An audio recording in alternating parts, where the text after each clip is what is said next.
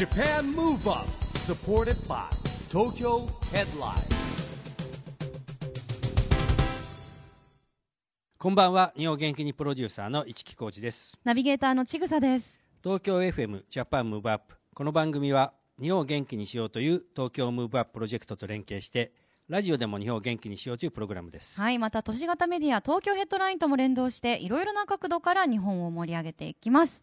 さあ、番組では先週先々週と東京2020ネクストフォーラムのイベントの模様をお届けしてきました。ダイバーシティ、イノベーション、スタートアップ、エンターテインメントなどなど、2020年以降の日本を活性化するための施策をさまざまな角度から論議したこのイベント、今回でいよいよラストでございます。はい、市木さん、最後のテーマは何でしょうか？最後のテーマはですね、セッション3として次世代人材育成、SDGs とピースコミュニケーションです。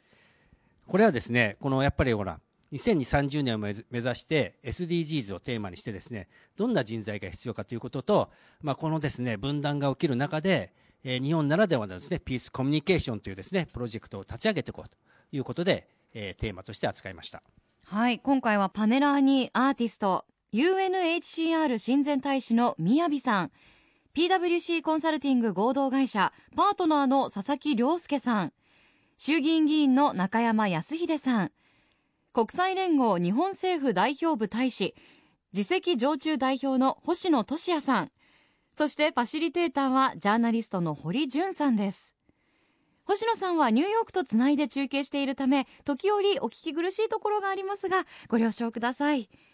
それではセッション3の模様をお聞きください。ジャパンムーブアップ、サポーテッドバイ東京ヘッドライン。この番組は東京ヘッドラインの提供でお送りします。ジャパンムーブアップ。さあ、皆さんこんばんは。ここからはファシリテーターをジャーナリストの私堀潤が務めます。皆さんよろしくお願いします。テーマは次世代人材育成、ピースコミュニケーションと SDGs と題してお送りしてまいりましょう。今日もバックグラウンド様々なゲストの方お呼びしております。ご紹介しましょう。まずは衆議院議員元外務副大臣中山康秀さんです。よろしくお願いします。どうぞ。そしてアーティスト UNHCR 親善大使の宮城さんです。よろしくお願いします。そして PWC コンサルティング合同会社パートナーの佐々木亮介さんです。よろしくお願いします。そして本日はニューヨークの中継、結んでお電話でお話伺いましょう。国際連合国連日本政府代表部大使、次席常駐代表星野俊也さんです。よろしくお願いします。はい、星野でございます。よろしくお願いします。ちょっと時折また回線の都合でつながりにくかったり音が途切れるところがあるかもしれませんが、僕の方からもう一度二度電話になってしまうかもしれませんが、重ねてお伺いすることもありますが、よろしくお願いします。はい、了解です。はい、ということで宮城さん、はい、なかなかこういう座組でトークセッションってあんまりないですね。ないですよね。はい。緊張してます。いやでも宮城さん、まさに UNHCR の日本人としては初めての、大使として各国回られてますよね。はい、でも今本当にこのピースコミュニケーション、世界がコロナを含め、続く紛争あり、貧困あり、分断が続いている中で、ご自身のやはり役割、どんなことを果たしたいなと思われて各国回られてます。そうですね、もう本当にまさに今コロナの問題で、いろんな、世界中が、ここ、アジアからも広まって、今アメリカ、ヨーロッパも本当に大変な条件にある中で、僕はすごく危惧しているのはやっぱり国家間での、コンフリクトですね、摩擦が、起こらないように、やっぱこれだけ、物流が止まるということの、ダメージが本当に世界中の至るところで起こっている中で、僕たちもやっぱストレスを感じて、な中でやっぱりどうやって足並み揃えて、解決策を見出していくのか、やれ入出国の、その制限がどの国がどうだこうだっていうのを言い合うんじゃなくて、一緒にこれをまず沈静化させるために、僕たちが、世界中の国連、WHO の皆さんも含めてですけど、どうかリードして一緒にこのコロナ問題を解決していくのか。今が本当にある種の分岐点というか岐路に立たされているような気がしてて、でこれはもうコロナだけじゃなくて異常気象もそうですし、難民問題、飢餓、貧富の格差、いろんな問題ある中で、僕たちがどうやって一つになれるのか、どうやって平和を伝えていくのかっていうのがすごく大事だと思いますし、日本の僕たちができる役割もたくさんあると思っているので、今日は皆さんのお話を聞いていろいろ勉強したいなと思います。楽しみに来ました、はい、よろしくお願いします。まあでもそれでも中山さん、国境が本当のこう壁になってしまい、まあ、米中も今打ち合ってますけれども、こうした難局にどう、まあ、政治が向き合うのか、そして一主権者である我々が向き合うのかって問われてますよね。そうですね。政治って本当は人と人との、そのさっき宮部さんおっしゃった摩擦係数を減らしていくための職業じゃないかなと思うんですけど、役割だから人類と今回は目に見えないコロナウイルスというその戦い、戦争だと思って人類側が協力できるかどうかを神様から試練を試されてんじゃないかなってすごく思います。今踏ん張り時で知恵の出し合いですよね。今こそ連帯をという時期だと思いますが、 PWC からは佐々木さんです。いや、企業活動を含めて世界情勢かなり不安定じゃないですか。経済情勢の先行きも含めて一番何を懸念されていらっしゃいますか。そうですね、ちょうど今ダボス会議でうちが発表した調査でも、やはりこう世界全体が少しこう不景気に対して悲観的になりだしていたところに、まあ、このコロナの話が出てきて、そうか、そもそもの経済情勢が鈍化していく中で、そうですね、追い打ちをかけるようにしてこの要因がやってきた、しかもインパクトかなり大きいですよね。そうですね。だから、まあ、この不確実性というのがやはりこうさらに増してきている中で、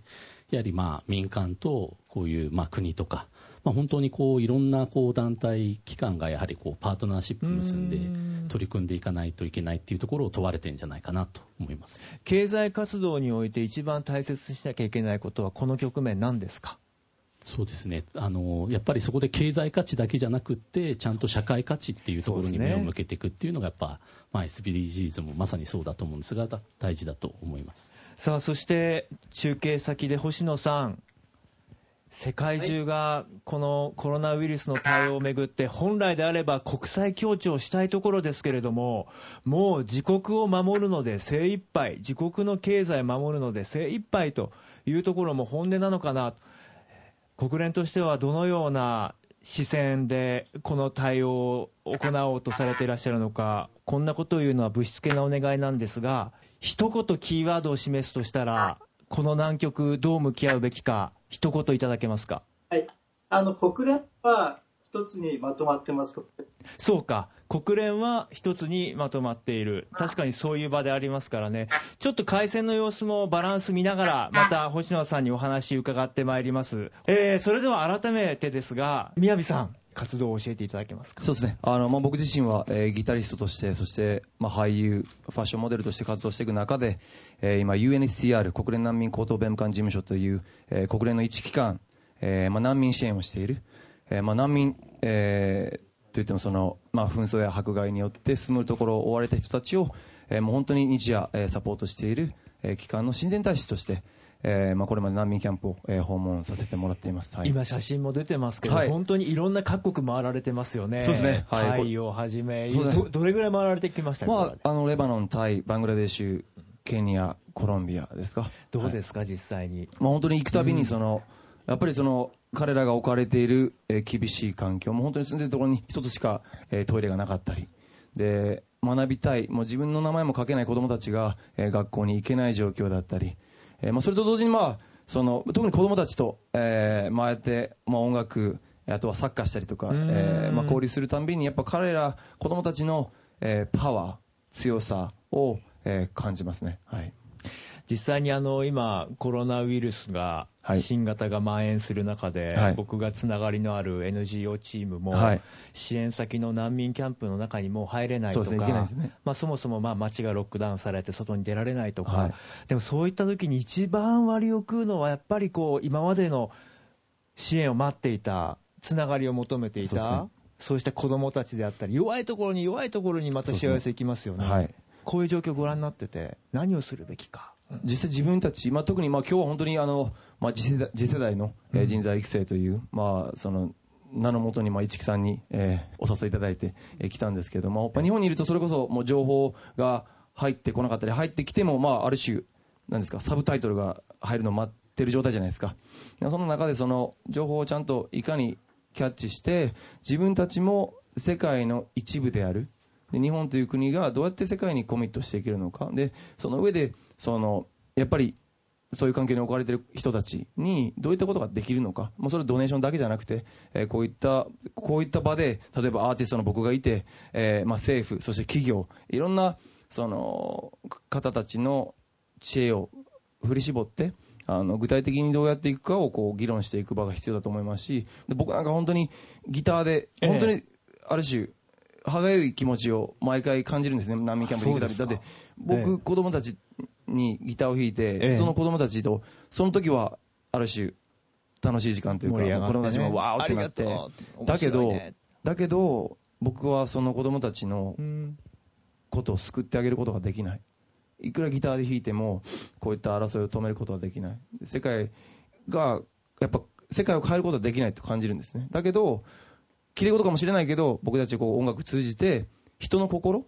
ね、こうやってスピーチは聞いてくれないけど音楽は聞いてくれるかもしれない、そういった人たちに働きかけることによって人が変わって世界が変わっていく。で僕たちは理想を言い続けますし、きれい事だと言われようと。でその上でやっぱりそういった日本人として世界にちゃんとコミットしていく強さを僕は持ち続けたいなと思いますね。さあそうした中、2020のアクションプラン、私はこれをしますというのを今日も皆さんにご用意いただきました、書い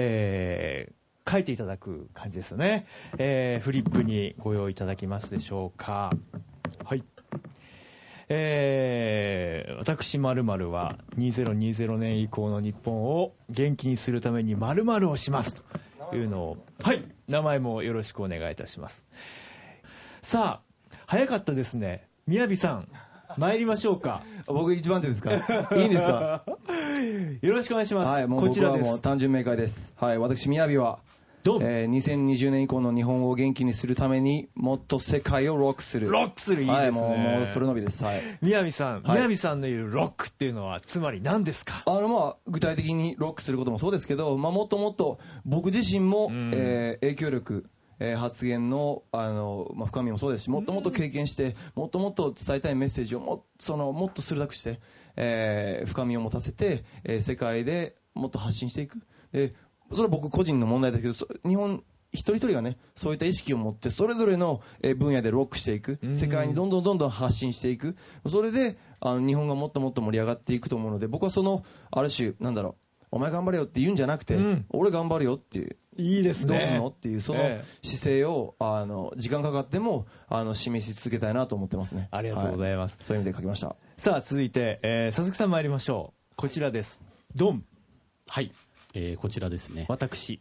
佐々木亮介は2020年以降の日本を元気にするためにみんなが新しいスキルを学ぶマインドセットを作りますということですね。そうですね。佐々木さんご自身どうですか、その新しいスキルっていうことをイメージされた時に、いろいろ優先順位もあるかと思うんですけれども、どんなものをいつも思い浮かべますか。そうですね、本当こういろいろ新しいテクノロジーとか新しいサービスってもうどんどん出てくるじゃないですか。そういうのはもうとりあえずもう試してみようっていう、そういうところから、あとはなんかもう最近若手の方がそういった新しいスキルついてたりするんで、やはりこうおじさんたちが若手から学んでいく、そうですね、そういうこともやはりやっていかないといけないなと思ってます、ね、いつまでたっても年功序列な年上が全部偉いみたいな、そういう社会構造を変えます、終わりです、ね、ありがとうございました。さあ続いて中山さんお願いいたします。こちらです。星野先生と昔から取り組んでるんですけれども、私はですね、2020年以降の日本を元気にするため国連の本部機能、国際機関等を日本に誘致すると、特に広島に誘致したいというふうに思ってます、はい、これ国連の本部機能が日本国内としてやっぱり広島にあるというのは、どういうやはりこう意義がそこにあるのか。一番心配しているのは、実は日本はこれから人口減少になっていく。で教育の話題も先ほどから出てますけど、教育を受ける対象者が少なくなっていく。障害学習っていうのを別に考えれば、老若男女問わず勉強すればいつでもできるっていうことなんですけども、やっぱり国の力が弱くなるっていうことだと思うんですね。私、小学校の時に土曜日銀行が休むっていうランドセル背負いながら見た瞬間に思ったのは、子供の僕でも学校に土曜日行って勉強してるのになんで大人が休むんだと思ったんです。でその純粋な心でこっちが大人になってきて思うのは、1日休めば1日 GDP がマイナスになるというふうに自然的に思うんですよね。だから働きたい人が働ける、働きたくない人は働かないという当たり前のことをやればいいと思うんですけど、それをこう政治が何かルールを作って全て予告してやろうというのはちょっと無理があると私も実は思ってます。でそういった意味で言うと、今アメリカのニューヨークには国連の本部がある、スイスのジュニーバには事務所がある、ヨーロッパのでエチオピアのアジサベバにはアフリカのユニオン au 総会ができる場所がある、アジアには国連図書館とか国連大学とかありますけど、私ニジェールに行った時に、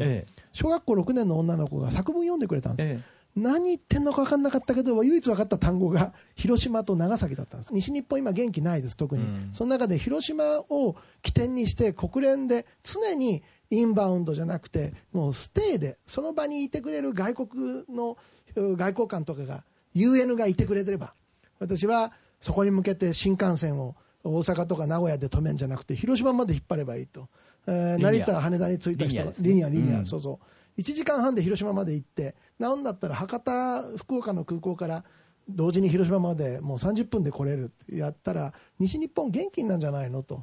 で核を持ってない国ですから日本は。そうですね。三原則がある中でみんな核周り持ってて、北朝鮮まで持ち始めてる時に核のない国で平和の話しましょうよと、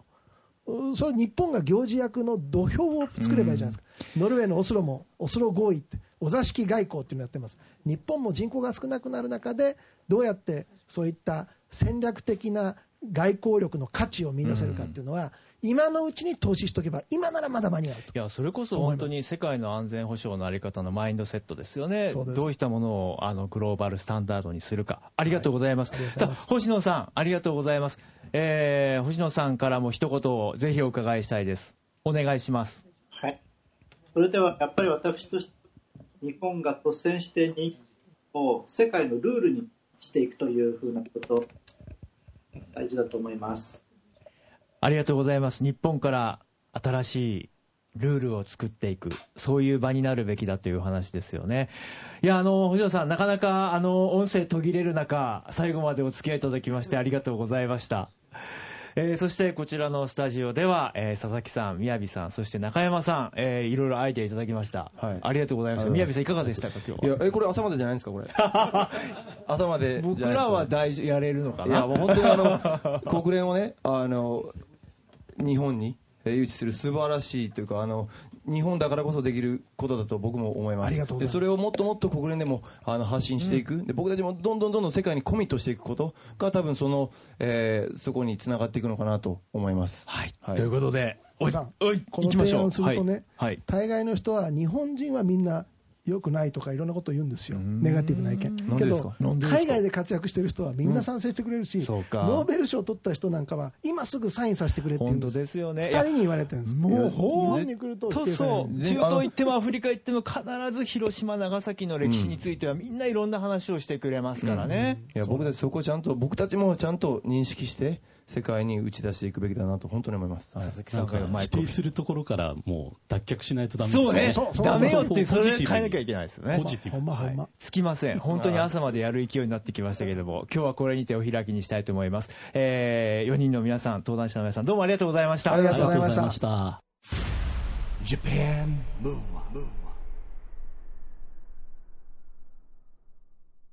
ここで毎月第2月曜日発行のエンタメフリーペーパー、東京ヘッドラインからのお知らせです。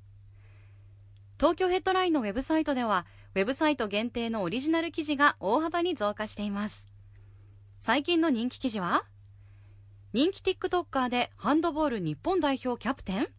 レミタンこと土井レミーアンリに聞く。中村アン、アンダーアーマーのブランドアンバサダーに。e ガールズ武部ゆずなが着る韓国ストリートファッション。ジェネレーションズ関口メンディーのメンディーのコラムンディ第3回僕って変ですかなどがよく読まれていました。その他にもたくさんの記事が毎日更新されていますので、ぜひ東京ヘッドラインウェブをチェックしてくださいね。ということで3週にわたって東京2020ネクストフォーラムの模様をお届けしてきました。市木さんいかがでしたか？3週にわたりまして、ビヨンド2020ネクストフォーラムのね3つのテーマについてお送りしてきました。次世代エンターテインメント、日本食ミュージアム、そして次世代人材育成 SDGs とピースコミュニケーションということですけれども、共通するのはですね、すべてが2020年以降の日本を元気にする源です。まあ、こういった活動をですね、ジャパンムーブアップ、この番組のコンセプトも同じですけれども、引き続きですね、世代を超えて日本を元気にするような形で進めていきたいと思います。ということでジャパンムーブアップ、今週はお別れのお時間です。次回も元気のヒントをたくさん見つけていきましょう。はい、これからもますます日本を元気にしていきたいと思います。ジャパンムーブアップ、お相手は市木浩二とちぐさでした。それではまた来週。ジャパンムーブアップサポーテッドバイ東京ヘッドライン。この番組は東京ヘッドラインの提供でお送りしました。